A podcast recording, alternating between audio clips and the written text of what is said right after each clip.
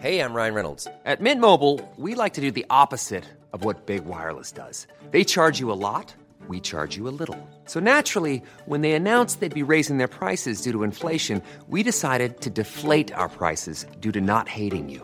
That's right. We're cutting the price of Mint Unlimited from $30 a month to just $15 a month. Give it a try at mintmobile.com slash switch. $45 upfront for three months plus taxes and fees. Promo rate for new customers for limited time. Unlimited more than 40 gigabytes per month. Slows. Full terms at mintmobile.com.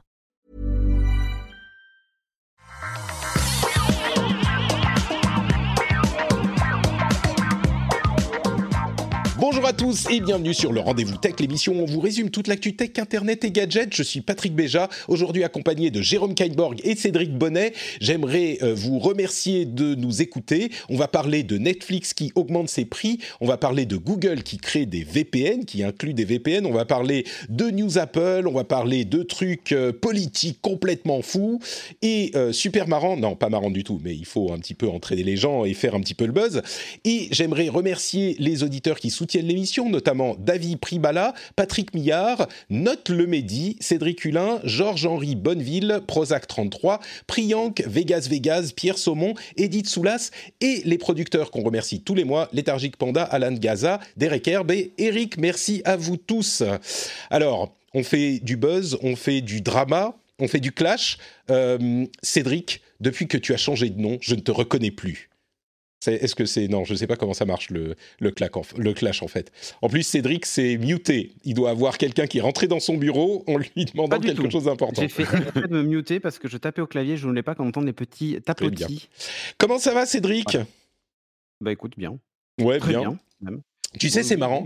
Euh, je me rends compte, à chaque fois que je lis ton nouveau nom sur Discord, puisque tu as changé de nom après ton mariage, euh, Eh oui, oui. Je, on sait que les femmes changent de nom, mais on se rend pas compte à quel point c'est perturbant. Cédric, je sais plus qui Quand il c'est est. un homme qui change Oui. de, de nom. Ouais, c'est comme ça. En Mm. vrai, ma femme m'a dit non, mais sur Internet, tu peux garder euh, ton, ton ancien nom puisque tu es connu sous ce nom-là. euh, sinon, euh, tu vas perdre les gens et tout ça. Et je lui dis écoute, l'amour est plus important dans l'histoire. L'amour est plus important que les followers. Exactement. Jérôme, voilà, est-ce que tu es- de nom. Oui, est-ce que tu es d'accord que l'amour est plus important que les followers, Jérôme? Ah oui, ah, définitivement oui, non, c'est clair. Hmm. Je vous trouve. Après, il y a la- il y a arrête de crier, de- arrête de crier, Jérôme. Sérieux, tu exploses les a- oreilles de tout le monde à chaque fois. Il y a- l'amour des followers aussi. Ah ah Ouais, Voilà, oui. les choses importantes. On- je, je sens que, que Twitch est bien d'accord avec nous. L'amour, euh, c'est une chose, mais l'amour des followers, je, je- je te trouve, Cédric, bien cavalier avec tous tes followers. Il y y a- il y a quelque chose de qui est même au-dessus de tout cet amour-là. C'est comme pour Patrick finalement, l'amour de l'argent. Évidemment, La- beaucoup plus important. Écoutez. Ouais, non, alors il y a aussi euh, l'argent de l'amour aussi. Ah, pas. alors celui-là, il faut, il faut trouver la personne à épouser hein, quand même pour avoir l'argent de l'amour. oui, c'est simplement se prostituer. On peut se prostituer aussi. Ah, tu veux Ah dire non, ce genre ah de choses j'avais dit j'avais dit Mélania, si tu nous écoutes et tu parles de prostitution, moi je trouve que c'est quand même déplacé. Eh, j'ai une super idée. Si on parlait de tech plutôt, par Ah exemple, on pourrait parler de d'un sujet euh, tout à fait consensuel, Netflix qui augmente les prix de ses forfaits aux États-Unis. hein, Rassurez-vous, de 1 à 2 dollars. Les euh, forfaits sont désormais à 18 dollars par mois pour le euh, plan standard et euh, pardon. 14 par mois pour le plan standard et 18 par mois pour le plan premium. Euh, c'est un petit peu inévitable que Netflix augmente ses prix? C'est encore acceptable? Est-ce qu'on est en train de se faire euh, avoir jusqu'à l'os? Euh, Soyez un petit peu énervé, ça fait mieux vendre. Ah, moi, moi, ce, que, ce que je dirais, Et on parlait que- d'amour et d'argent tout à l'heure. Euh, moi, je veux. Hein Il y a, il y, a, il y a un an, on disait, oula, Netflix en péril, il y a Disney qui arrive, il y a, il y a les autres, ça va mal aller. Le, le, le- Bah, Netflix est quand même en position largement dominante. Donc, euh, bah, quand tu es en position dominante et que tu produis beaucoup plus, parce qu'ils produisent quand même beaucoup plus que tous les Oui, autres oui. assemblés, hein, euh, bah, tout ça a un coût, ils augmentent le coût. Est-ce qu'ils vont atteindre Pour l'instant, les gens se désabonnent pas. Et moi, je, je vais être honnête, euh, même si le prix augmentait, allez, 2, 3, 4, 4 euros par mois de plus Eh, qu'actuellement. C'est ça la question que en fait. Combien tu serais prêt à payer pour, euh, pour Netflix? À quel moment tu commences à dire bon là ça commence à faire euh, à faire compliqué? Bah, c'est là, je pense que je me désabonnerai des autres, parce que j'ai quelques Ah oui. abonnements chez les autres, Hmm. avant de me désabonner de Netflix, parce que si je regarde mon watch time, euh, désolé pour l'anglicisme, mon temps de visionnage, De regardage. euh, de regardage, euh, allez, je suis largement entre 70 et 80% du temps sur Netflix quand même. Ouais, je peux comprendre. hormis de Mandalorian et quelques autres séries sur d'autres trucs. Euh, et puis, il faut reconnaître un truc, Netflix produit non seulement des, des- des bonnes choses faciles à regarder, mais aussi des projets plus culottés. Là, hier, j'ai j'ai binge-watché, enfin, j'ai terminé de binge-watcher euh, euh, The Queen's Gambit. Ouais, il paraît que c'est Euh, bien. Ouais. C'est super. Et puis, c'est culotté comme sujet. euh, un- Raconte rien, raconte rien. Je veux pas de spoil. non, mais c'est juste une joueuse d'échecs. C'est ça que je Mm. disais. C'est culotté de faire un truc palpitant sur les échecs. Quoi. Hmm. Euh, Ouais, mais bon, effectivement, euh, il y a, ils dépensent beaucoup d'argent sur euh, sur les, la production et ils augmentent leur prix. Moi, je crois que c'est pas tellement lié à la aux dépenses, c'est simplement lié au fait que, bah, comme tu le disais, tu te désabonnes pas quoi. Cédric, j'imagine que tu es abonné Netflix et que c'est pas Oui, Disney oui. Plus qui va te faire quitter Netflix, comme le disait Jérôme. alors, on va quitter les autres qui avant. Disney Plus, Mm. Euh, qui, est, qui est abonnée Netflix. C'est ma femme qui est abonnée Netflix. J'utilise son abonnement. On partage tout, mais non. Mais euh, ça me fait économiser. Anna. Non, En, en fait, c'était ça le deal. Ouais, c'est ça, ouais. Alors, tu Netflix, changes de nom, mais-. Ah ouais, mais je garde Netflix. Non, Ouais. non, mais euh, moi je pense sincèrement que l'opportunité d'augmenter, c'est surtout le fait que le cinéma, enfin personne va au cinéma aujourd'hui. Et Mm. ce budget de cinéma, finalement, cet argent en trop, il est à prendre aussi. Ouais, Donc ouais. produire des films, Enfin, mais parce qu'ils produisent des films de cinéma en trop, oui. Je que, je veux dire. Non, parce que si c'est en que- trop, moi j'ai une autre suggestion pour vous. hein, quand on parle d'argent, euh, Patreon, c'est très bien Patreon, aussi. tout ça, l'amour de l'argent, tout ça, évidemment. Mais, mais le, le truc, si tu veux, c'est j'ai vraiment cette sensation-là de bah, le budget des ménages n'est pas extensible à l'infini. Euh, y a, pour moi, il y a, il y, a une, bah, il y a un budget qui a entre guillemets disparu, c'est le budget loisirs, sorties et tout ça. Hmm. Netflix produit du contenu, Netflix se dit, bah, c'est Ah aussi l'amour de l'argent. Je pense pas que Netflix, ça coûte beaucoup plus cher à Netflix de produire aujourd'hui par rapport à l'année dernière, en fait. Non, c'est sûr, sur ça. Ils ont fait des grosses Mm. séries à succès, style The Witcher et tout ça.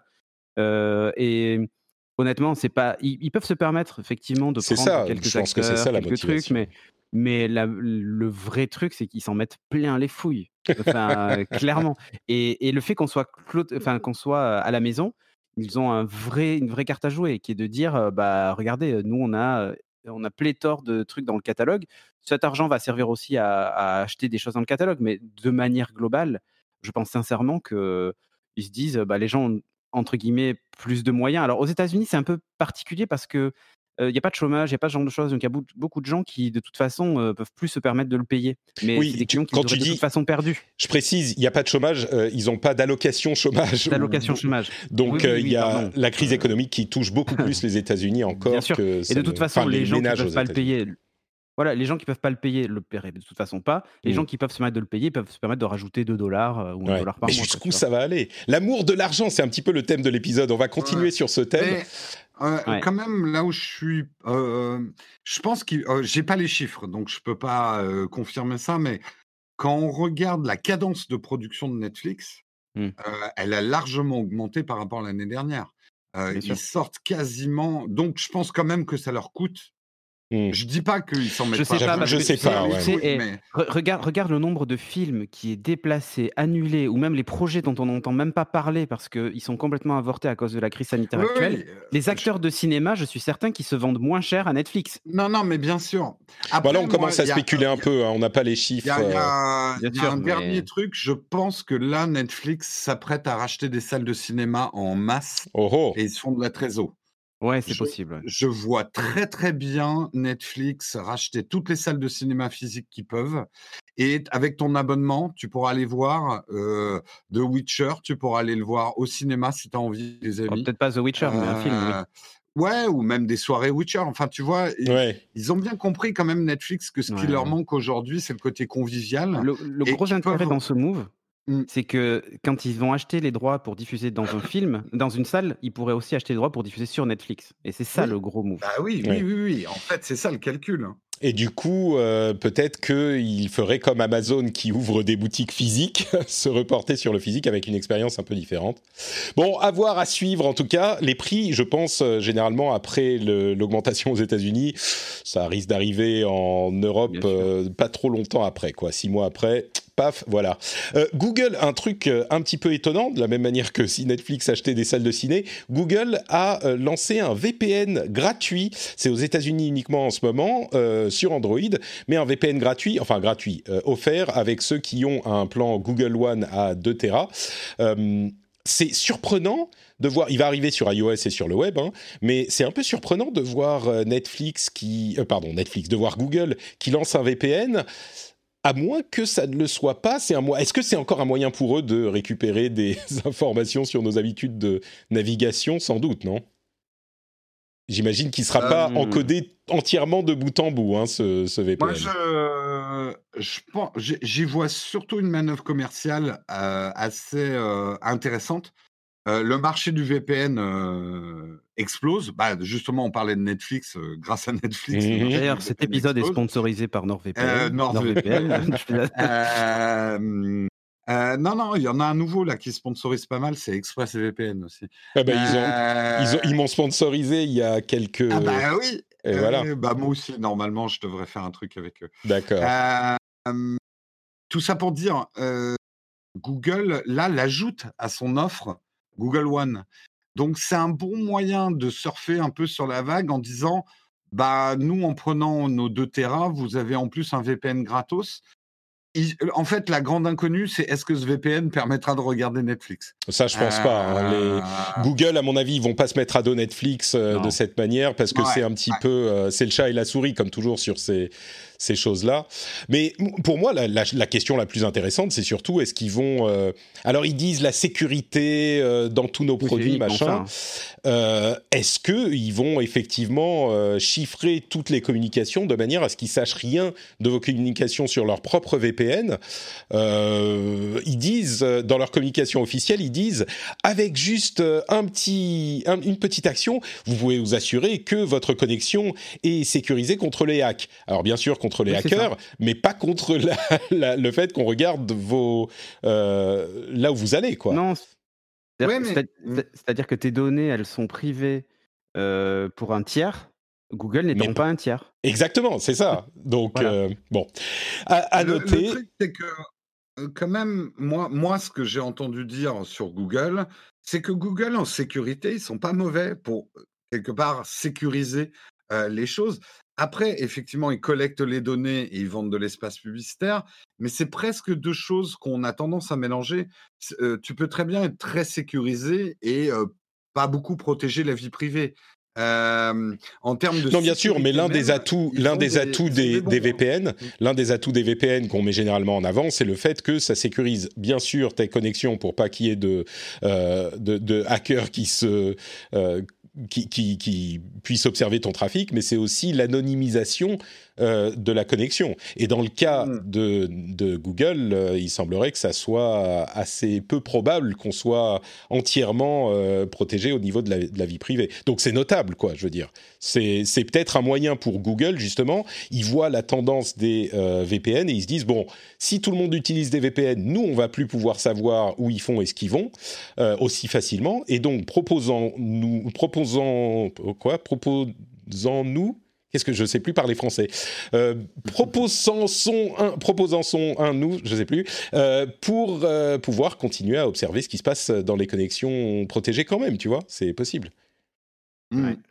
Bon, Euh, Microsoft serait en train de planifier une refonte graphique partielle de euh, Windows 10 pour 2021. Euh, ça concernerait surtout le menu Start, le- l'explorateur de fichiers et ce genre de petits éléments d'interface. J'ai l'impression, d'après ce qu'on lit sur Windows Central, c'est pas non plus une refonte majeure, mais elle sera quand même assez bienvenue, je pense.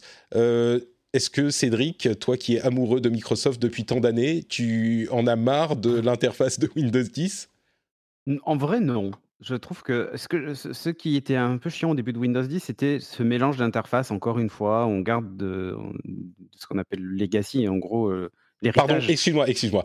Proposons-en un. C'est ça que je voulais dire tout à l'heure. Merci Canard Coin. Proposons-.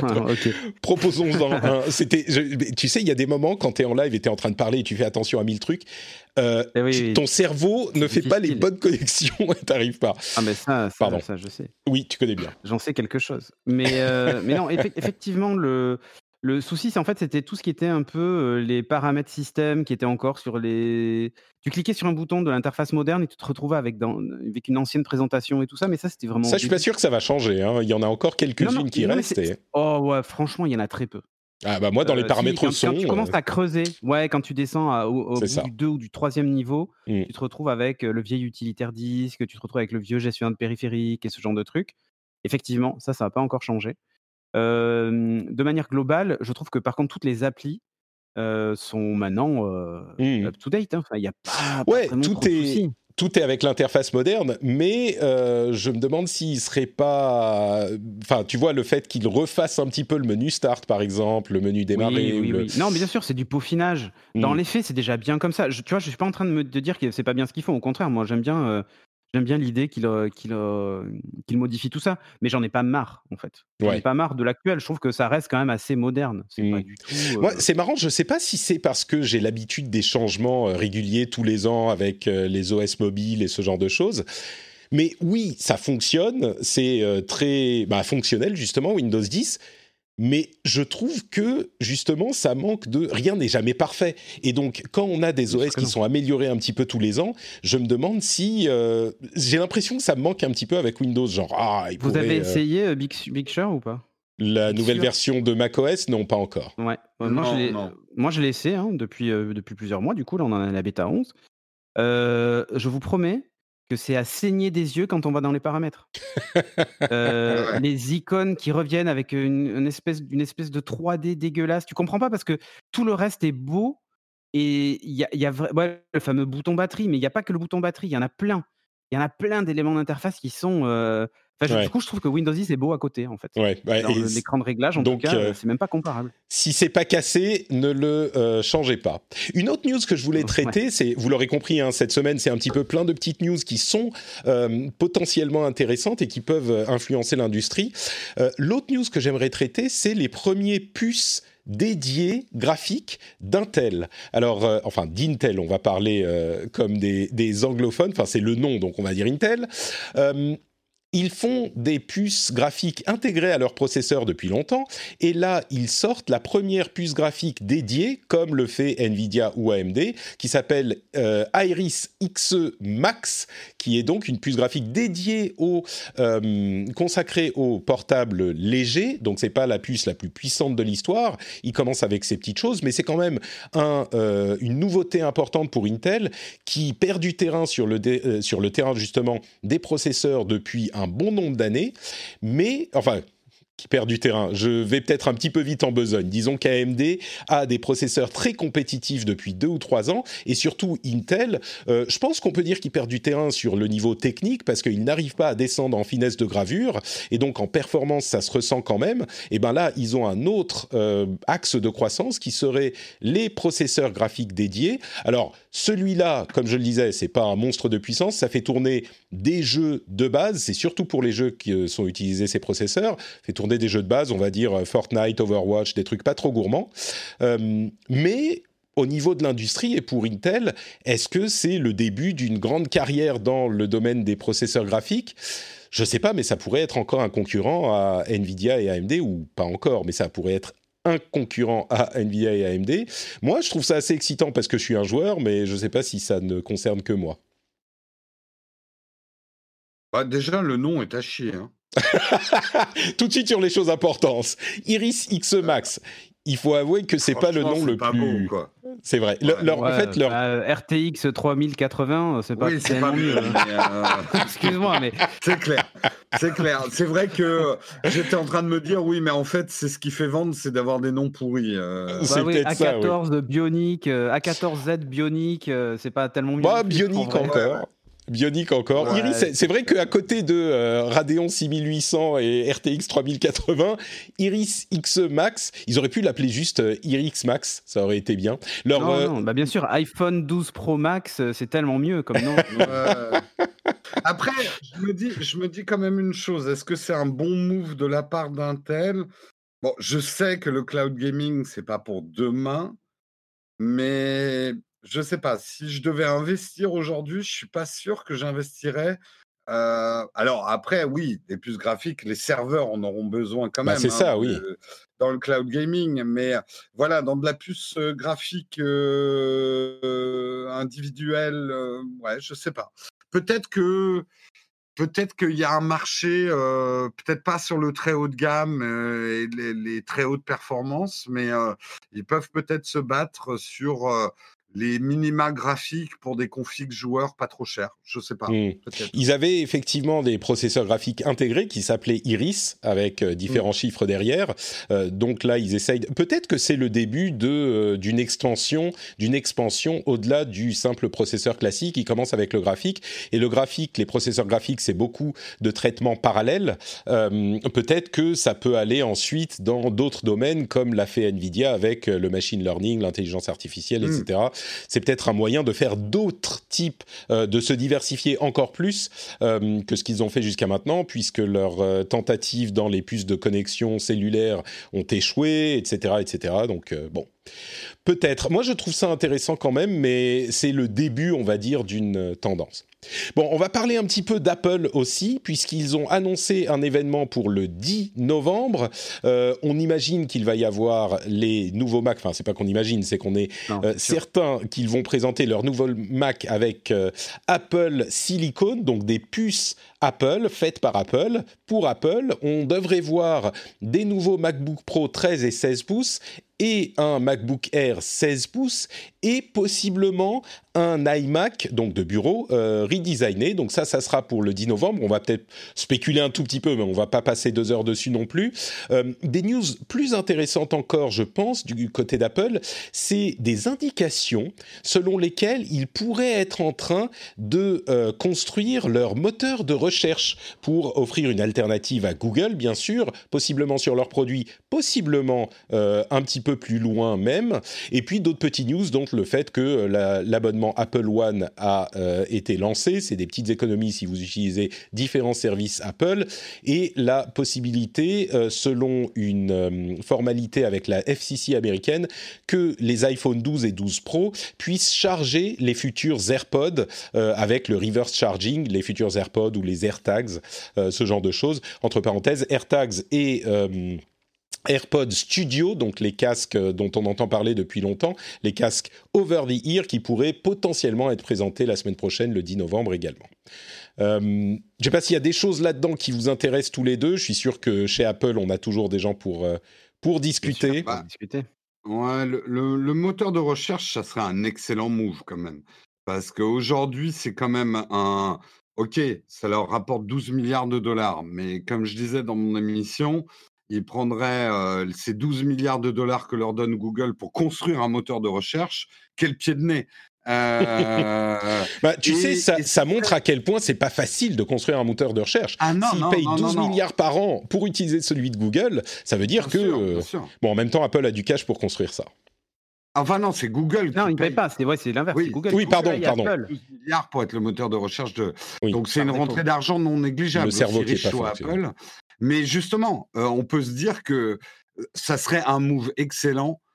On comprenne que euh, depuis plusieurs années où Google leur paye, Apple a gardé cet argent pour développer son propre moteur de recherche, qui serait dans la lignée de Apple protège votre vie privée. Qu'on y croit ou qu'on n'y croit pas, moi je raisonne juste sur le côté marketing. Ça serait parfait parce qu'aujourd'hui, c'est vraiment le talon d'Achille de leur espèce d'armure de chevalier blanc défenseur de la vie privée. C'est que tu as beau dire oui, Apple met les moyens pour défendre la vie privée, ouais, mais le moteur de recherche c'est Google, donc ça fout un peu tout à plat. Hmm. Donc ça serait vraiment un move extrêmement cohérent. Après, comme tu dis, c'est pas facile de faire un moteur de recherche. Euh, Google a 20 ans d'expérience là-dessus. Euh, on va voir ce qu'ils vont sortir. Quoi. On a vu que d'autres ont essayé et beaucoup se sont cassés les dents quand même. Bah, disons qu'effectivement, Apple aurait un atout énorme pour euh, appuyer le lancement d'un moteur de recherche. C'est évidemment le fait qu'ils ont euh, des centaines de millions et peut-être même des milliards d'appareils qui, en quasiment immédiatement, pour lesquels ça deviendrait le moteur de recherche par défaut.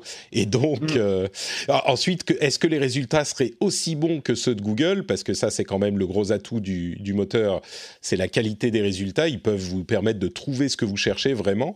Euh, ça, c'est pas garanti, mais peut-être qu'ils n'auraient pas besoin d'être aussi bons. Peut-être que s'ils étaient juste assez bons, ça suffirait. À voir. Il y a déjà un indice, c'est quand tu fais une recherche générale sur ton iPhone, tu passes plus par Google hein, maintenant. Hein. Une recherche générale, tu veux dire quand t'es pas. Euh, enfin, quand tu es en. sur le, sur le, springboard euh, que tu vas à droite et que tu fais une recherche, c'est ça? Enfin, non, oui, quand tu slides vers le bas et que tu fais rechercher quelque chose, mmh ce n'est plus Google derrière. Est-ce que tu es certain de ce que tu avances? Presque. euh, On me l'a dit. Écoute, moi, quand je lance une recherche et que je clique sur un des résultats, c'est bien Google qui, qui arrive. Hein. C'est bien Google qui se lance dans Safari. Euh, ouais, moi, on m'a dit la recherche elle-même, en tout cas le premier niveau de recherche, ça ne passe mmh. plus par, euh, par Google. D'accord, écoute, bon, peut-être. Euh, mmh. Cédric, tu voulais ajouter quelque chose? Tu voulais pas ajouter quelque chose Non, si, si, si, moi sur, sur la partie moteur de recherche, finalement, bon, je sais pas quelle est la stratégie. Je, j'ai du mal à. Quand je vois le retard qu'avait Plan pendant des années et des années, euh, si tu annonces aujourd'hui un moteur de recherche et que les gens sont déçus, ça fera comme pour Bing, ça fera comme pour le reste, c'est-à-dire que tout le monde continuera à utiliser Google. J'ai un gros doute que, enfin, à moins qu'ils soient hyper efficaces dès la sortie, qu'on dise ils ont révolutionné la façon de faire des recherches, pourquoi pas. Mmh. mais sinon, pour moi, ça, ça vaut pas la peine de, sortir quoi que ce soit tout de suite. par contre, moi, c'est le Mac ARM que j'attends, vraiment. c'est vrai? je, pense Est-ce que ah tu n'as pas peur qu'il soit... alors, on en discutera plus la semaine prochaine et dans deux semaines, mais est-ce que tu n'as pas peur qu'il soit pas assez puissant pour tenir la comparaison C'est un changement de paradigme complet. déjà, aujourd'hui, tu achètes un, un ordinateur pas cher, enfin pas cher, 800 balles ou 900 balles sous Windows, tu as un Core i3, un Core i5. Si ça atteint les niveaux de perf d'un Core i5, c'est gagné en fait. Il n'y a pas besoin de plus. Et tu crois que c'est, tu crois que c'est possible d'atteindre ce niveau de perf? Oui, j'ai aucun doute. Aucun mmh. doute. Quand je vois qu'aujourd'hui, mon, mon iPad, ben, le dernier rendez-vous tech qu'on a fait ensemble, j'ai enregistré depuis mon iPad. Enfin, ouais. j'ai aucun souci. Même l'encodage vidéo, je fais la plupart de mes montages vidéo sur l'iPad Pro. Mmh. Et les performances et honnêtement, Pro sont dingues. Ce que je fais avec l'iPad Pro, si je peux le faire avec un ordinateur portable, un Mac ARM, ou même un Mac mini ARM, mais pourquoi acheter autre chose en fait? Et, euh, euh, mais pourquoi, du coup, laisse-moi te retourner la question, Cédric. Pourquoi un Mac ARM plutôt qu'un Mac Intel, puisque tu peux déjà faire ça avec un Mac Intel, si je fais un, petit peu de fait, là, là, où c'est vraiment justifié, c'est sur les portables. Sur les, mmh. PC de bureau, le gros intérêt, c'est qu'on pourrait très bien imaginer qu'au lieu, lieu d'avoir une puce à 14, vu que tu as la place et tu n'as pas besoin de gérer l'énergie, tu peux en avoir deux ou trois. oui, oui, d'accord, mais quel intérêt d'en avoir un ordinateur portable? Mais mmh. l'autonomie. C'est l'autonomie, la console. regarde, la enfin, mon iPad, là, je l'ai débranché euh, hier soir. Depuis, depuis j'ai importé euh, une, une, vingtaine de, de rushs vidéo 4K que j'ai tourné avec ma, caméra Panasonic. J'ai déjà commencé à faire du montage. Je suis encore à 79% d'autonomie aujourd'hui à midi 30. Mmh. C'est imbattable. C'est-à-dire que et encore, j'ai une batterie qui est dans la taille de mon iPad Pro. Demain, imagine un ordinateur portable dans lequel je peux avoir une batterie plus grande encore. Je vais mmh. avoir des autonomies qui vont dépasser les 24 heures largement. C'est un changement complet de paradigme sur l'informatique mobile. C'est incroyable. Vous n'avez pas peur euh, de. On sait que les premières générations de produits aussi, parce que là, c'est quand même un changement énorme euh, pour Apple vous n'avez pas peur que la première génération ait des problèmes, comme souvent avec la première En fait, tu vois, pour moi, justement, ils ont, enfin, rendez-vous compte, ils ont 12 ou 13 ans de recul sur la technologie ARM avec les iPhones et l'optimisation de, de mmh. l'utilisation d'ARM. Moi, j'ai aucun doute sur le fait que la V1, pour le coup, alors, ils vont peut-être nous glisser une webcam pourrie au milieu, et j'en suis même pas certain, parce qu'aujourd'hui, ils sont même plus limités par le bus USB des cartes mères Intel. C'est-à-dire qu'on pourrait très bien imaginer avoir Face ID et une caméra 1080p mmh. euh, en façade. Un... Rendez-vous compte qu'en fait, en gros, le move qu'ils font, c'est prendre ce qu'on a sur nos téléphones et sur nos tablettes et rendre ça compatible avec un OS, un OS de bureau. C'est-à-dire que Big Sur, enfin moi je l'utilise déjà depuis plusieurs semaines, c'est un OS de bureau. Si j'avais ça sur un ordinateur portable, mais je serais mais refait avec une puce ARM, mais allez en avant, 24 heures d'autonomie, possibilité de se connecter en 4G ou en 5G, c'est mmh monstrueux. Ce que je ce que j'entends là-dedans c'est c'est cool on va avoir plus d'autonomie. C'est très bien mais, ah, euh, j'ai pas l'impression que c'est non plus un truc euh, totalement ce que, tu es en train de mais ce que tu es en train de produire là tu le fais sur ton PC mais euh, tu installes OBS sur ton sur ton Mac ARM tu auras la possibilité de faire exactement ce que tu fais là, en fait, gérer plusieurs sources, streamer en direct sur Twitch. ok. mais vraiment. Donc, mais, donc je pourrais faire ce que je peux déjà faire. Je suis pas sûr de. Oui, avec avec un, avec un ordinateur portable ARM. Ben, c'est ça en fait. Patrick, l'architecture Intel est quand même une architecture beaucoup plus ancienne. Euh, qui va empêcher, comme disait euh, Cédric, c'est vrai que l'intérêt sur un ordinateur de bureau va peut-être être un peu limité sur la V1, bah oui. mais tu vas pouvoir multiplier euh, les processeurs, la puissance, parce que l'énergie, c'est pas que ta batterie. c'est aussi la chauffe de l'appareil, c'est la taille, je sais le bien, poids, je sais bien, mais tout ça. Donc, il, prépare l'avenir en fait Apple. Tout à fait. non, non, mais je me fais, je me fais un tout petit peu l'avocat du diable. Je comprends ce que vous voulez dire. Euh, je précise, on, me demande dans la chatroom ce que ça veut dire ARM. Certains des auditeurs euh, du podcast ne le savent peut-être pas. On en parle régulièrement, mais c'est une architecture de processeurs différente qui est très, qui est exclusivement, euh, enfin non, qu'utilisent exclusivement les constructeurs d'appareils mobiles, donc de téléphones, de smartphones, de tablettes. c'est à 99% des processeurs ARM et donc donc Apple va amener cette architecture de processeurs sur leurs ordinateurs de bureau et portables, qui seront euh, du coup plus sur architecture Intel. Et comme je le disais tout à l'heure, Intel a pris beaucoup de retard dans la finesse de gravure, etc., ce qui affecte tout le reste de, euh, des capacités des machines. Vous savez aussi ce que ça veut dire Ça veut dire que les logiciels maison Apple seront développés nativement pour ARM, donc il n'est pas exclu que demain, un Final Cut soit adapté sur un iPad Pro, que tous les logiciels pro soient mmh adaptés sur l'iPad Pro. Enfin, c'est. Bon. J'espère. Pour moi, c'est le futur de l'informatique, ça, vraiment. Oui, oui, oui. Je, je, je, précise, euh, parce que là encore, on me le fait remarquer dans la chatroom, c'est pour ça que je me suis repris. Euh, sur mobile, on utilise exclusivement ARM ou quasiment exclusivement, mais il y a déjà des ordinateurs euh, non mobiles qui utilisent aussi ARM. C'est-à-dire que l'exclusivité, c'est juste les mobiles qui utilisent que du ARM. Sur desktop, sur les dans les centres de serveurs ah. d'ailleurs, on utilise de plus en plus du ARM pour des questions de consommation notamment. il y a la Surface euh, aussi Pro X, je crois c'est ça. Utilise, Exactement. Mais, mais bon, le problème du chipset qu'ils utilisent, c'est les Snapdragon mobiles un peu boostés. Bah, Apple qui fait les propres, euh, et ouais, mais sauf que le problème, c'est que ce que propose Apple est quand même euh, au-dessus, quoi. Et c'est ça, le problème, même, du côté d'ARM, enfin de Snapdragon, quoi. Bah écoutez, on verra donc dans une semaine euh, ce qu'il en ressortira. Euh, et puis on va faire du coup maintenant une toute petite pause avant de parler de, de, de voir s'il y a des choses intéressantes dans les résultats financiers. On va voir également ce qui se passe du côté politique de notre merveilleuse vie on va également parler de euh, bon plein d'autres petites choses, mais ce que je voudrais vous dire maintenant, c'est que si vous aimez cette émission, eh bien, vous savez que vous pouvez la soutenir et vous pouvez la soutenir sur patreon.com/rdvtech. Et qu'est-ce que ça fait? Pourquoi Pourquoi voudriez-vous soutenir cette émission? Bah, la première raison, évidemment, c'est l'amour de l'argent, parce que moi, j'aime l'argent et que si vous m'en donnez, eh ben, je veux bien le prendre. Donc, euh, c'est la raison essentielle. Déjà dollar. Il s'est marié avec l'argent, le Patrick. Patrick Delard. Euh, non, mais on peut payer en euros. Donc c'est, nous restons bien ah, en Europe chez nous. Patrick Euro. Euh, mais plus sérieusement, ben, c'est simplement le fait que si vous euh, appréciez un contenu, eh ben, c'est peut-être pas mal de le financer et de lui permettre de continuer d'exister.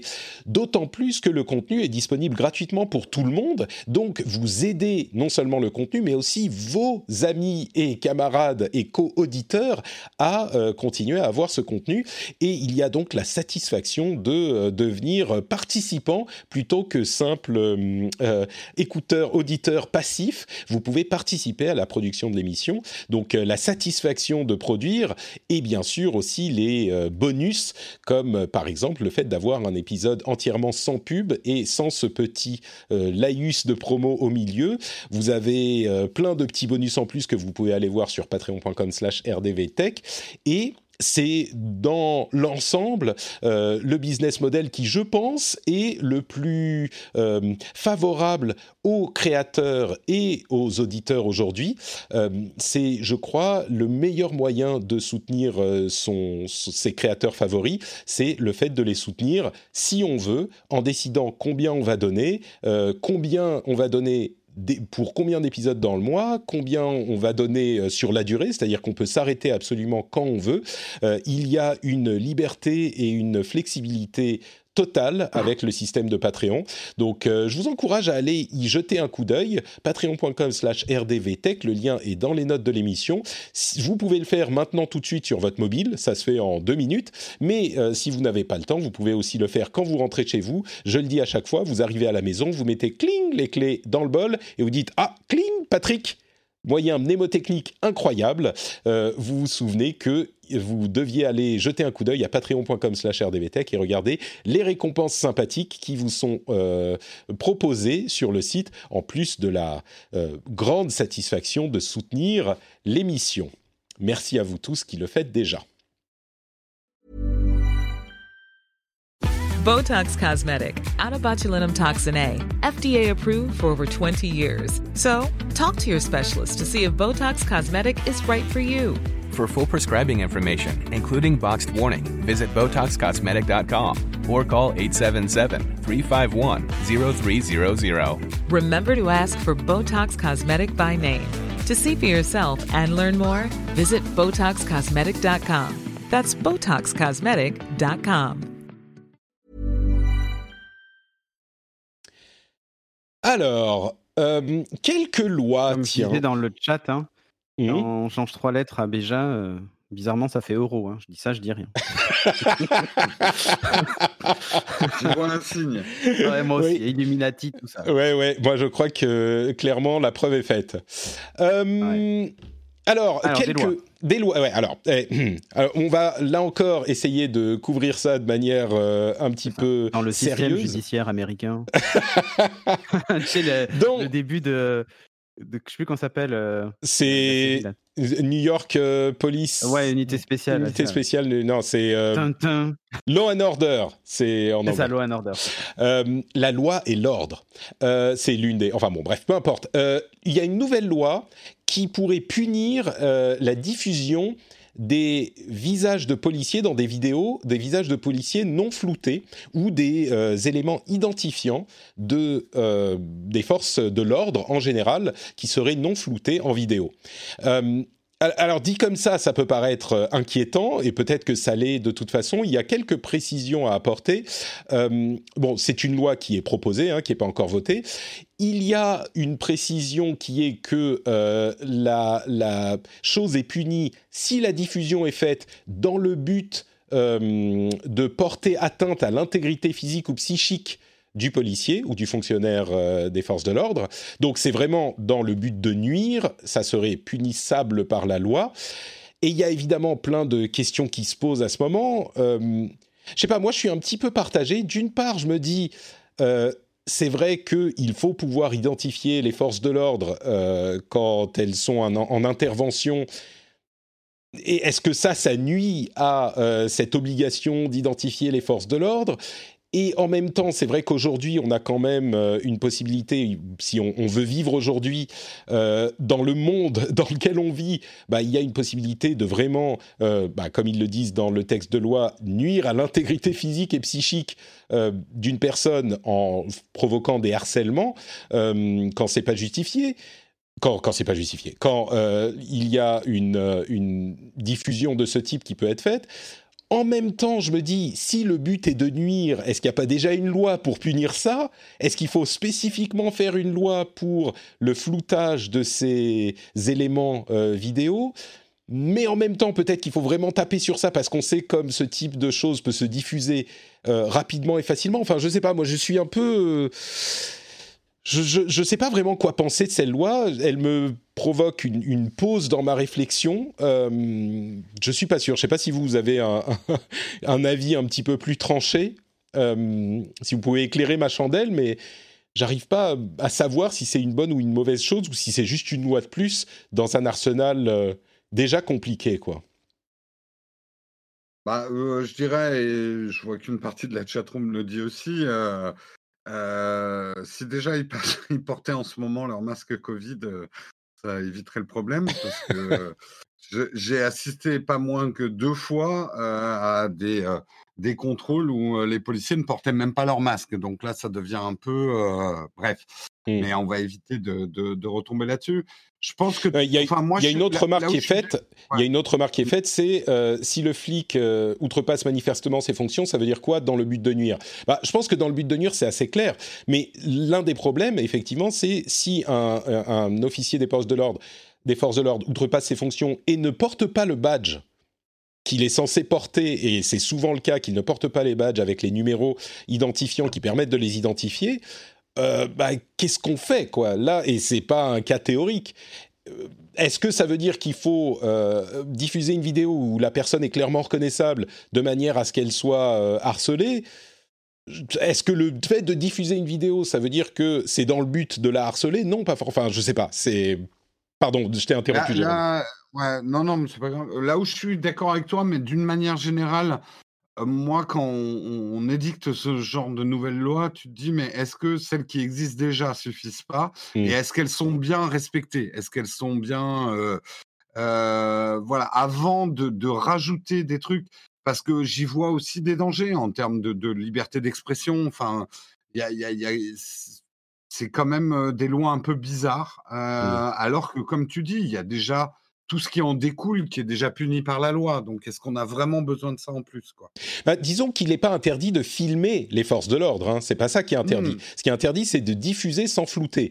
Et une fois qu'on mmh. a le, la vidéo, on peut diffuser en floutant et en portant plainte ou en, tu vois, on peut amener de la euh, visibilité à une exaction à une, euh, une, une, un agissement euh, illégal ou euh, euh, comment dire critiquable d'une force de l'ordre en diffusant en floutant et puis euh, discuter avec je sais pas les journalistes ou le porter plainte. Ça veut pas dire qu'on n'a pas le droit de se plaindre des agissements d'une personne ou d'un responsable des forces de l'ordre. On peut tout à fait selon cette loi là si je la comprends bien on peut tout à fait diffuser la chose et amener la lumière sur l'agissement c'est juste que on va pas mettre, euh, tu vois, c'est c'est c'est un anti-doxing.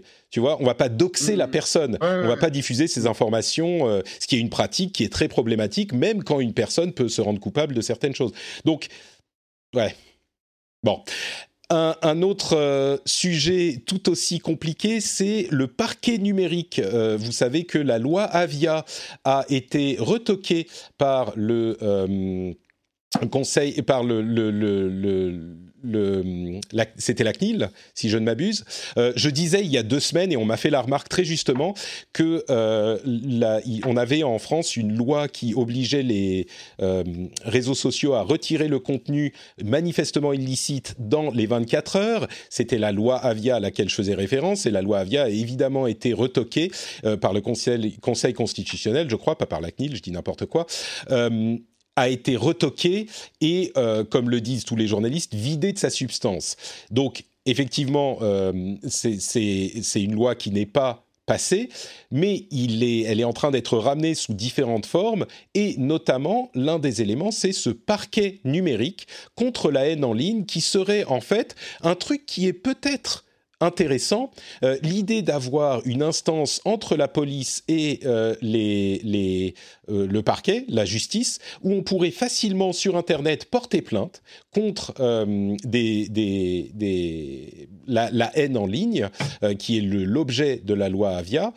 Et cette méthode, en fait, ça permettrait de porter plainte sans avoir à se déplacer dans un dans un commissariat de police, ce qui est toujours très compliqué, ça prend du temps, les gens sont pas forcément formés, etc. Et de porter plainte en ligne, comme c'est déjà le, cas pour d'autres choses avec le, le, euh, système Pharos. Euh, Là où ça peut poser question, c'est les moyens, comme le dit très bien l'article de Numérama, les moyens qu'on va accorder au parquet du numérique. Euh, on a une augmentation de 8% des moyens de la justice euh, sur euh, l'année 2019-2020. Euh, enfin, la loi votée en 2020.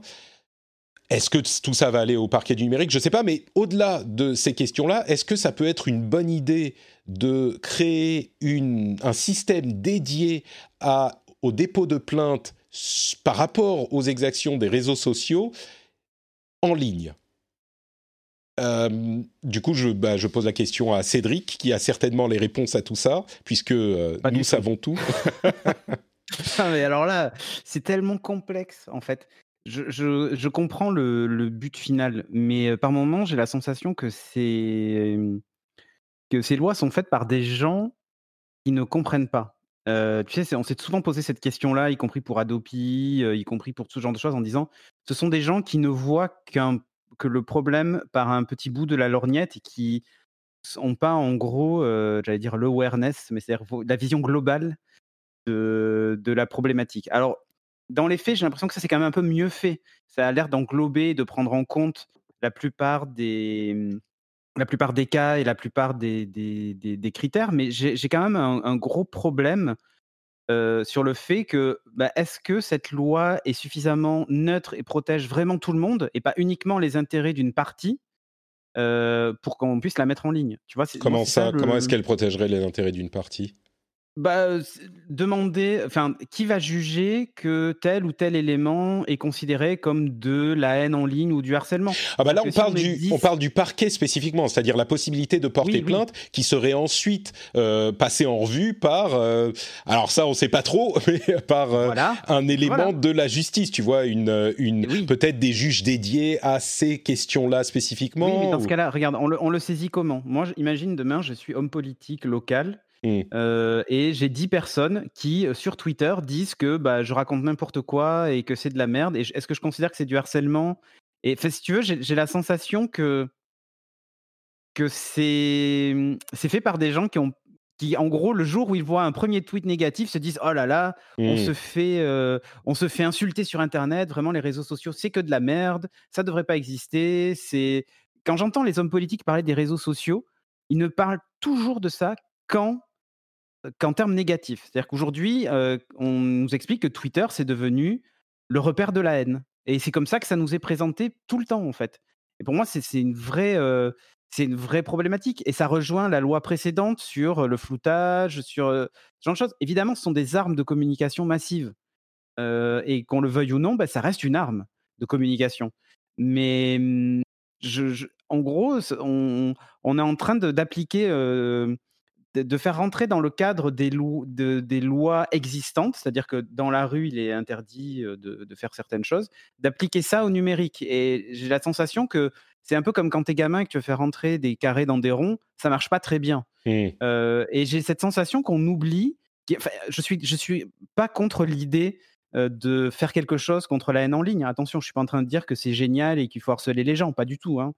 Euh, bah, c'est un peu ce qui fait, c'est un peu que le droit, le droit, euh, le droit euh, du monde physique, du monde physique, exactement, n'est peut-être pas fait pour le monde numérique et que peut-être que l'instance de justice que l'on a, qui est, qui est faite pour régler des problèmes de la vie IRL, n'est pas faite pour régler des problèmes en ligne. Et peut-être que justement, il faudrait un tribunal spécifique avec des gens qualifiés pour gérer ce genre de cas. C'est bien ce que je dis. non, mais c'est bien ce que je dis. C'est en fait cette direction dans laquelle se dirige cette loi. Euh, voilà. Oui, oui, mais bon. C'est-à-dire que moi, ce qui me, ce qui me frustre un peu dans ces discussions, c'est que euh, là, il y a une proposition qui va dans le sens de mettre cette, euh, ces jugements dans les mains de la justice, ou en tout cas dans les mains du système euh, policier et judiciaire. Là, c'est un parquet qui serait une interface informatique pour envoyer les plaintes au système, entre guillemets, officiel. On ne demande pas aux réseaux sociaux de faire la loi eux-mêmes et de faire la justice eux-mêmes. Donc, ça va dans le sens que euh, réclament ceux qui voudraient que l'autorité, pas de l'État, mais enfin de, du pouvoir judiciaire, soit en charge. Et tu vois, du coup, euh, c'est ce qu'on voulait. Peut-être qu'ils n'auront pas les moyens, peut-être que machin, peut-être que ça sera fait n'importe comment, j'en sais rien. Mais l'idée en elle-même, le fait de se dire, bon, ben, on va avoir un portail pour signaler les euh, contenus haineux, qui sera une sorte de parquet, euh, de parquet numérique qui sera relié à l'appareil judiciaire, bah, c'est ce que demandaient les gens qui n'étaient pas satisfaits. Oui, mais il faut pas que ce soit fait à l'ancienne. C'est-à-dire que le, le vrai bah problème qu'on a, c'est un peu comme le, le, conseil du numérique et tout ça. À la fin, il en sort euh, rien du tout. C'est toujours les mêmes et. Euh, ouais, je te trouve un peu défaitiste sur le coup, parce que pour le coup, je suis pas ça veut dire que parce que j'ai vraiment pas défaitiste là-dedans. Oui, mais tu, ce que ce qui ce que critique sur la manière, moi. Mais la la conclusion à laquelle on arrive, c'est que on fait rien. Tu vois, parce que si on donne les clés aux réseaux sociaux, on n'est pas content. Si on crée une instance euh, spécifique pour traiter ces problèmes, on n'est pas content. Et euh, peut-être que toi, tu trouves que les, le harcèlement sur Internet est pas tellement gênant, mais je ah, pense que oui, j'exagère un tout petit peu tes propos. Mais... Non, mais je suis d'accord pour qu'on recrée une instance, mais je, je, sens arriver le pantouflage à plein nez. C'est-à-dire mmh. qu'on va remettre dedans des gens qui étaient dans l'ancien monde en fait et qui comprennent pas ce nouveau monde-là. Et pour euh, moi... oui, mais si tu si tu fais des généralités comme ça, on, on, revient, on peut jamais rien faire. Moi, moi j'ai une proposition. Cédric, Cédric, il faut que euh, le, le, le, gouvernement t'appelle et que tu sélectionnes toi les euh, 10 personnes qui seront chargées de juger toutes ces affaires. Qu'est-ce que tu en penses? Moi, je suis occupé, hein, j'ai piscine. Non, non, mais bien sûr, je te mets dedans. non, non, mais moi j'ai piscine. Ou alors, attends, l'amour de l'argent, ça dépend combien c'est payé. La plus, la, non, mais la plus, voilà, exactement. La plus, t'inquiète, c'est très bien payé. La plupart des gens, non, mais la plupart des gens qui vont traiter ce genre d'affaires sont des gens qui peut-être n'ont même pas un compte Twitter en fait. C'est ce que je veux te dire. Mais tu, ouais, tu sais pas ça. En fait... tu, tu, tu, fais du, du, du, du vieuxisme. Tu fais de l'agisme. Bah, non, mais je fais partie des vieux, moi aussi. Hein, mais... mais un peu moins que. Oui, mais ce que je veux dire, c'est que, mmh. c'est, enfin, pour moi, c'est, ça va. Il faut peut-être réinventer ce, truc-là. Peut-être que on peut mettre des gens euh, dont le métier est, est, vraiment euh, euh, très, enfin, choisir entre le bien et le mal. Tu vois, des vrais juges et des vrais machins et des, tout ce que tu veux. J'ai, rien contre ça. Mais peut-être qu'en fait, il faut qu'ils soient aidés et conseillés. alors peut-être pas par Android Phoenix, mais qu'ils soient, soient aidés et conseillés peut-être euh, par des gens qui comprennent euh, les tenants et aboutissants. C'est-à-dire qu'on peut pas. Euh, ouais, je, comprends ce que tu veux dire. Je comprends ce que tu veux dire. Où mais... la est sortie, mmh. c'est des gens qui ont vu que leur propre intérêt et qui n'ont pas réfléchi à même la partie technique. Mmh. tu vois, en fait, c'est pareil pour Stop Covid, en fait. Je veux dire, on, revient exact. Quand je vois Stop Covid, ça, ça date de cette année le fait de ouais, utiliser un protocole ouvert et compatible. je suis, je, mais c'était un choix politique. Je suis d'accord, je suis d'accord. Mais oui, mais, ça va, encore une ça va finir en choix politique. Hmm. Bon. C'est pour ça que j'ai peu d'espoir. J'aimerais que ça arrive, mais j'ai peu d'espoir. Mais j'aimerais. Mais, je suis. je suis attristé. Je suis attristé par euh, ces réactions ah. parce que ça me, ça me. En fait, c'est vrai qu'il y a des gens entre guillemets sérieux qui font parfois, je dis entre guillemets, hein, sérieux qui font ce genre de choses parfois. Et c'est vrai que parfois on quitte la cour d'école des, euh, euh, comment dire, des gens qui sont le nez dans Twitter toute la journée. Mais peut-être que c'est pas forcément une mauvaise chose de prendre un petit peu de recul, un petit peu de hauteur et d'avoir des gens qui sont pas, qui comprennent la manière dont ça fonctionne. Il faut l'espérer bien sûr, de la même manière que quelqu'un qui va juger, euh, je sais pas moi, les les problèmes que posent les, les, les euh, compagnies pétrolières ne sont pas des experts de la pétrochimie, de la même manière que les gens qui vont juger de euh, différents euh, problèmes de propriété intellectuelle ne sont pas des, spécialistes du droit de la propriété intellectuelle. Tu vois, les juges, on leur explique, on leur présente un cas et puis ils jugent en fonction de la loi. Je je veux espérer, peut-être que c'est un espoir vain, je veux espérer que avec le temps, ces choses-là arriveront aussi dans ces instances-là. Mais bon, Oui, peut-être que. Euh, Puisqu'on parle de modernité, l'Europe est en train de réfléchir à la possibilité d'une euh, monnaie numérique qui est pas. euh, c'est un petit peu, on en parlait il y a deux semaines, je crois, avec la Chine. Donc c'est un petit peu la même idée, c'est-à-dire que ça serait une- un euro numérique qui serait pas établi sur un ledger, sur un une blockchain, mais simplement une version numérique de, de, l'euro, de la même manière qu'on a euh, la version euh, fiduciaire euh, des billets de l'euro, qui, alors, on n'a ni date ni rien, c'est juste un début de réflexion. Il pose les grands principes. Euh, je crois que c'est une bonne chose de commencer à y réfléchir parce que c'est un, un- une, ça, a énormément d'avantages d'avoir une monnaie électronique, notamment le fait qu'elle soit utilisée euh, dans différents endroits du monde. Euh, mais il faut avouer que si on passe pas par la blockchain et qu'on n'a pas la décentralisation de cette monnaie, c'est simplement une euh, utilisation différente de quelque chose qu'on a déjà, la monnaie telle qu'elle fonctionne aujourd'hui, c'est-à-dire qu'on aurait ben, des, c'est des monnaies, de la monnaie virtuelle en fait. Au lieu d'avoir un billet, on aurait sur notre téléphone mobile, par exemple, euh, une application ou un système intégré qui dirait bah, vous avez physiquement entre guillemets encore, 3 euros sur votre téléphone mobile et vous pouvez les donner à euh, quelqu'un d'autre en passant d'un mobile à l'autre ou par des opérations euh, euh, électroniques. Donc c'est presque des écritures financières comme on les connaît aujourd'hui sur nos... sur nos comptes en banque, sauf que ça serait euh, une, version numérique des billets qu'on a déjà, de la monnaie qu'on a déjà. C'est pas juste une écriture sur un compte en banque, c'est un, un, un objet virtuel qu'on peut s'échanger, quoi. Euh, bon, je sais pas s'il y a grand chose à dire là-dessus. Ouais, là, C'est, c'est- moi, je dis que- simplement que c'est bien, tu vois, que euh, les instances compétentes s'intéressent à ce genre de choses parce que euh, au moins comme ça, on n'est pas à la traîne pendant Ouais. encore. euh, Ouais, mais est-ce qu'ils s'y intéressent pas un peu parce que les Chinois ont sorti leur monnaie? Enfin voilà. euh, Ah, peut-être, mais J'ai l'impression qu'on s'y intéresse plus en réaction qu'en véritable action. Mais on alors, le vrai hein. intérêt, c'est quand on pourra revendre nos jeux Steam ou nos applications euh, iPhone. Euh, Alors, ça, c'est pas pour demain. hein. le jour où ça sera bien physique euh, et on pourra dire bah, tiens j'ai plus besoin de, de mon application de montage vidéo sur mon iPad Pro je veux bien la revendre à quelqu'un euh, d'occasion quoi tu vois On- Mieux, on pourra louer des applis selon les usages. Euh, encore une fois, la chatroom dit euh, on peut déjà acheter des euros avec un compte en, can- un compte en banque euh, bancaire en euros. Quelle est la différence entre une monnaie euh, numérique et les écritures euh, financières dans les comptes en banque? C'est une bonne question et je vous avoue que je suis pas sûr de, de savoir concrètement quelle est la différence dans l'utilisation. Euh, je, Bah, je- non, vous, euh, vous me- posez un petit peu une. Bah, vas-y, vas-y, Jérôme.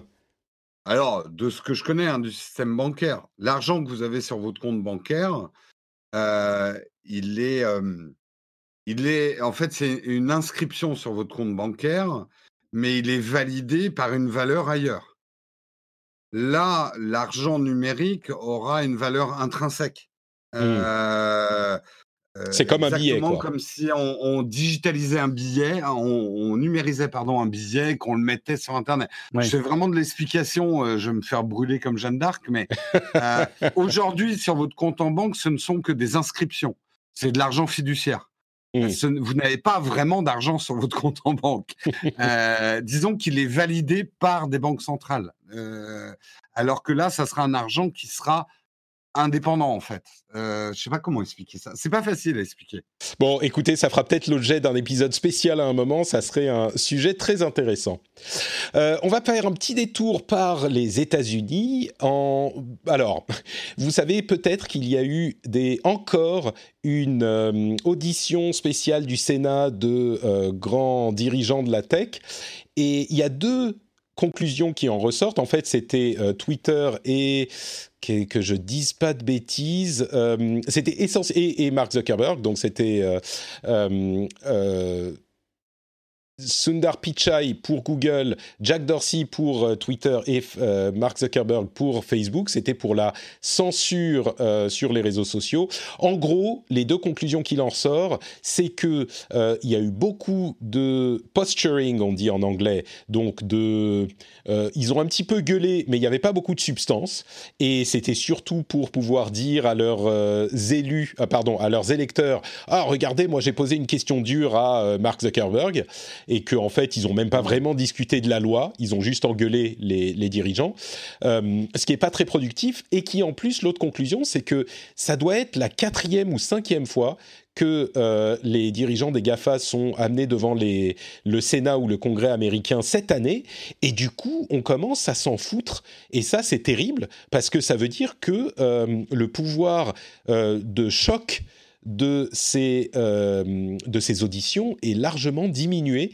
Et ça, ça, m'inquiète un petit peu. Alors, c'est très américain, c'est aux États-Unis, mais il n'empêche, euh, j'ai l'impression qu'ils sont un petit peu fourvoyés à force d'auditions de, de, ce type. Euh, l'autre chose avec le gouvernement américain, c'est que un juge a interdit l'interdiction de TikTok par Donald Trump suite au procès intenté par des créateurs de TikTok qui disaient que ça leur provoquerait un dommage irréparable et le juge euh, s'est rangé de leur côté. La dernière date, c'était le 12 novembre à laquelle l'interdiction de TikTok devait arriver. Et eh ben, je pense que la euh, prédiction de Cédric Ingrand devrait se réaliser parce que ça risque de pas se faire du tout cette euh, interdiction de TikTok parce que là en tout cas il y a eu une euh, interdiction de l'interdiction donc TikTok a encore le droit pendant un bon moment de rester sur le territoire américain. Après si Trump passe bon c'est vrai que si Trump passe, ça risque de revenir sur le tapis, cette histoire. Ah bah, c'est vite. Hein. ça va revenir comme un boomerang. C'est vrai. Euh, mais, pour en venir aux auditions, honnêtement, c'est un combat de punchline en fait. C'est qui va, mmh. va envoyer le, la petite phrase la plus cinglante à, Complètement, à l'autre. Quoi. C'est, mmh. qui, qui va clouer le plus fort euh, Zuckerberg ou, ou d'autres. Euh, et puis, dans les faits, une fois qu'on a bien tapé dessus, bah, ils repartent dans leur coin et, ils continuent la, vie comme si de rien n'était. Quoi. Mmh. Ils font des pubs pour dire regardez, on protège la vie privée, privacy first chez Facebook et tout ça. Quoi. Ouais. Bon. Euh, c'est un petit peu déprimant quand même cette histoire, euh, mais bon, bref. Euh, vous voulez encore un truc déprimant, mais un peu marrant? Oui, ok.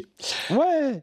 L'application de traçage du Covid de, de l'Angleterre, qui a, elle a été téléchargée quand même 19 millions de fois ce qui est quand même euh, pas mal. Euh, il semblerait que depuis son lancement, elle ait eu un réglage euh, qui a été mal fait et que donc la, le palier en dessous duquel ça envoyait une notification était mal réglé et il était beaucoup trop bas. Donc, ou beaucoup trop haut selon, c'est-à-dire que le nombre de notifications qui a été envoyé était genre, enfin, hyper, hyper bas par rapport à ce que ça aurait dû être. Ils ont mal géré les choses et euh, les notifications qui auraient dû être envoyées en fonction du temps de contact, euh, etc., n'ont pas été envoyées dans une bonne partie des cas. On n'a pas les chiffres exacts, mais la manière dont ils l'ont décrit, c'était shockingly low. Euh, mm-hmm. C'était un étonnamment bas, enfin surprenamment bas, choquamment bas. Donc, euh, bon, ça, ça m'a fait un petit peu rigoler, mais j'ai envie de leur donner le bénéfice du doute et de dire oui, bon, c'est des, c'est compliqué, c'est des, des, trucs informatiques, mais, enfin merde, c'est quand même le truc à quoi est censé servir l'application. Quand en anglais te dit shocking, ça veut dire c'est la cata. Hein, euh. C'est vrai, c'est vrai. Euh, bon, bref, voilà, ça c'était marrant. Et puis l'autre truc euh, que je voulais évoquer rapidement, c'est encore, encore une preuve que les biais euh, ethniques et autres peuvent provoquer des problèmes dans les algorithmes. il y a une étude de patients qui avaient besoin d'une transplantation de rein à Boston et qui utilisait, enfin le système utilisait un algorithme pour déterminer la nécessité de la transplantation sur les patients. Et il fonctionnait différemment pour différentes raisons, enfin pour des raisons presque de, tradition dont on n'arrive pas à comprendre les raisons euh, scientifiques, il fonctionnait différemment chez les patients de différentes euh, couleurs de peau. Et du coup il était biaisé contre, évidemment, les patients noirs. Euh, c'est un article qui est hyper intéressant que je mettrai dans la newsletter. Donc, euh, vous pourrez aller le lire vous-même si vous êtes abonné à la newsletter, notepatrick.com pour s'y abonner si vous le souhaitez. Mais euh, c'est encore une preuve de plus que bah faut faire gaffe avec les algorithmes, quoi. Je sais pas. Et là, et là, le biais, il y a quoi en fait? Pourquoi est-ce que les Noirs ont droit à moins de Eh ben, transactions? en fait, il y a. euh, alors, c'est une, une- une- un article un petit peu complexe, mais il y aurait visiblement euh, un médecin qui avait euh, déterminé il y a un bon nombre d'années qu'il y avait un lien entre la mélatonine et la, euh, un, un autre facteur qui pouvait te permettre de déterminer si euh, oui ou non l'état du rein était plus ou moins euh, Oui, l'un des facteurs de dans vie le- en cas d'arrestation d'un homme noir par ce genre de choses. Donc Ouais. il, avait, effectivement, il avait c'est fait un lien, il avait fait un lien avec la mélatonine. Mais ce qui est surprenant, c'est que c'est un truc qui est acquis dans les déterminations de Ouais, nécessité de transplant. Mais si tu, s'il remonte, encore une fois, c'est si j'ai bien compris l'article, mais si tu remontes, à, à aucun moment les gens ont repris ce paramètre, mais à aucun moment on l'a expliqué. Il est difficile de trouver la raison pour laquelle le lien a été fait, ce qui est quand même euh, hallucinant. Et on s'en, enfin bon, bref, c'est c'est c'est un truc qui a été introduit dans un algorithme sans euh, vraiment réfléchir aux conséquences du du, du ouais. truc sur le. Et donc, ce qu'ils faisaient dans euh, l'étude, c'est que s'ils évaluaient la- le besoin de transplant pour les patients noirs avec les critères des patients blancs, eh ben, il y aurait eu beaucoup plus de euh, transplants euh, nécessaires pour les patients noirs. Ce qui est... Enfin bon, Mhm. bref. Donc voilà encore un euh, méfait des algorithmes, et l'idée n'est pas de dire euh, faut pas d'algorithme, mais l'idée c'est de dire que c'est encore une raison d'avoir euh, un petit peu plus d'inclusivité et euh, de faire attention à ce genre de choses, parce que quand euh, je nous regarde là autour de, ce micro, de ces micros, quand tu as un groupe de vieux blancs qui font, qui prennent les Ouais, décisions, vieux, bah, pour vous. Hein. donc voilà. Euh, On est, bon, on bah, est représentatif déjà de la pyramide des âges, mais effectivement, euh, en termes d'inclusion, il y a encore du boulot. euh, tu veux dire pour nous dans l'émission? Oui, dans l'émission. oui. Oui, euh, écoutez, je fais euh, beaucoup d'efforts pour avoir des femmes dans l'émission, comme euh, certains d'entre d'entre vous le remarquent. Moi, je Donc, suis euh, non binaire, hein, donc. euh, et- ah bah écoute, voilà, on a. Euh... Oh, faut pas Voilà. plaisanter avec ça, Cédric. Je plaisante mais- pas Tu, tu es tu es non binaire, vraiment? Non, non, non. Ah je suis bon, pas bon, donc tu plaisantes. Mais je Mais plaisante tu pas. sais, non, c'est non, marrant, mais je- honnêtement, euh, honnêtement, euh, nous, euh, par exemple, on a des étudiants qui changent de- d'orientation, enfin d'orientation, de genre sexuel en cours de scolarité. Et, Dans votre école, tu veux dire? fait... Oui, dans notre école, oui, oui, et on fait très attention à ça, en fait. Bien sûr, oui. On fait vraiment très attention. Et attention, loin de moi l'idée de, de me moquer ou quoi que ce soit, pas du tout. Euh, c'est- je, je vais finir là-dessus, c'est plus très tech, mais euh, on parlait pour, à propos de complètement autre chose, à propos de, de- de Twitch à un moment, de la représentativité des personnes de couleur euh, sur Twitch notamment. Euh, Mhm. Et c'est vrai que, alors moi c'est des choses auxquelles je pense bien sûr, surtout depuis qu'on a plus de visibilité sur ces problèmes de sexisme et de racisme euh, ces dernières années. Et euh, c'est en partie en, en réaction à ça que j'ai essayé depuis quelques années d'inclure beaucoup plus de femmes dans l'émission. Et j'ai pensé bien sûr à la question de la représentativité des personnes de couleur. Et je me rends compte dans le milieu du jeu vidéo, mais également dans la tech, c'est vrai que euh, c'est assez rare d'avoir des personnes de couleur. Alors pour différentes raisons, mais euh, enfin, je vais pas partir dans les questions euh, sociologiques que je maîtrise pas de toute façon, mais euh, c'est vrai qu'il y a très très peu de journalistes. des journalistes maghrébins, c'est rare. Des journalistes noirs, c'est rare. C'est pas évident hein, de d'avoir de la repré- représentativité dans et, j'y pense. Mais euh, donc voilà, je le dis parce que euh, on- je re- comme je le disais, on regarde autour des micros et puis il y, a- il y a que des mecs blancs. Mais euh, Mhm. c'est parfois c'est pas évident, même quand on est plein de bonne volonté. Donc euh, bref. Ah bah oui. Euh, bah écoutez, je vous remercie de nous avoir suivis. Merci à tous les deux d'avoir participé à cette émission avec des sujets de tout type différents.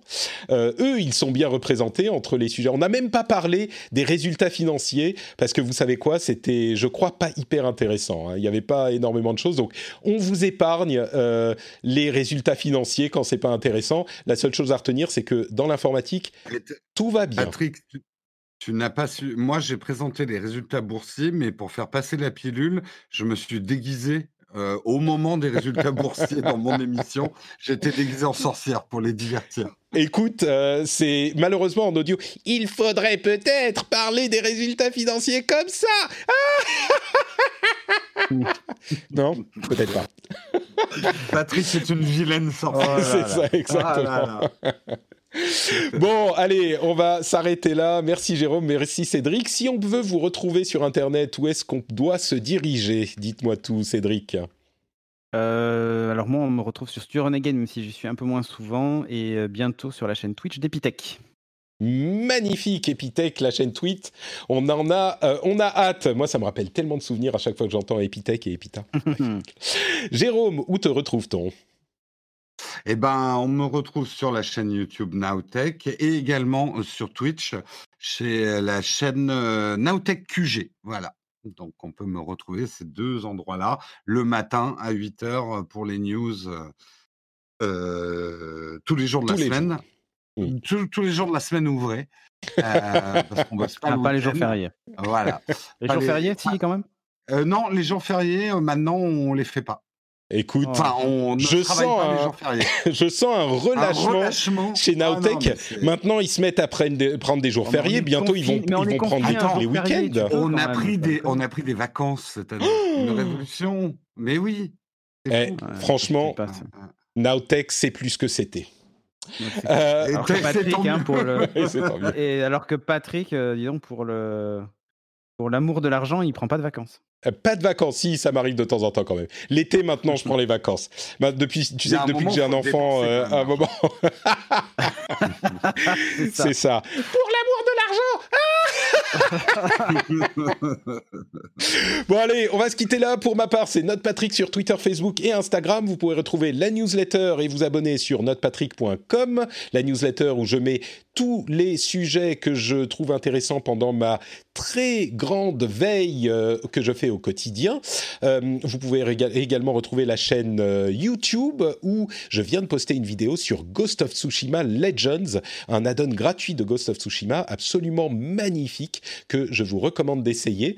Euh, vous pouvez également retrouver quoi d'autre euh, La newsletter, le Discord où vous pouvez discuter des derniers épisodes. Tout ça, c'est sur notepatrick.com. Vous le savez, Notepatrick, c'est absolument partout et euh, également euh, patreon.com slash rdvtech pour soutenir l'émission. Si vous appréciez, si vous, vous passer un bon moment, eh bien, vous pouvez considérer l'idée de peut-être soutenir l'émission financièrement. On vous en remercie, on vous fait de grosses bises et à très très vite. Ciao ciao